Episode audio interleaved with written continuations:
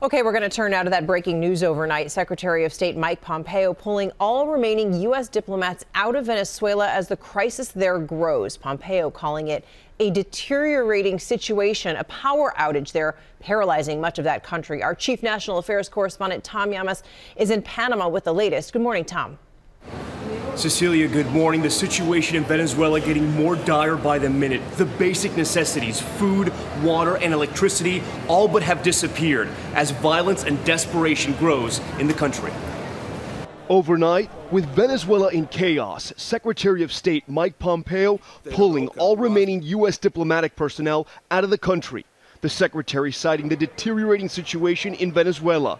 The country now in a sixth day of a nationwide blackout, with hospitals crippled and darkened streets filled with protesters, people scavenging for whatever they can find, and looters. Families so desperate for water they are gathering at drainage pipes next to this contaminated river.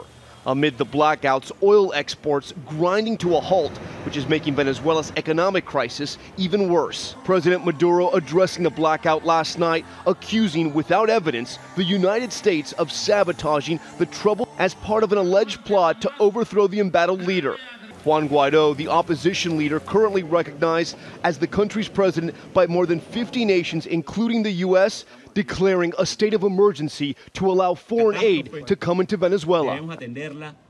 But the Maduro government that is still in power because of backing from the military is still refusing any assistance from the United States. This as the political struggle is ongoing, Maduro refusing to step down and Juan Guaidó saying he is the new leader of Venezuela. Cecilia?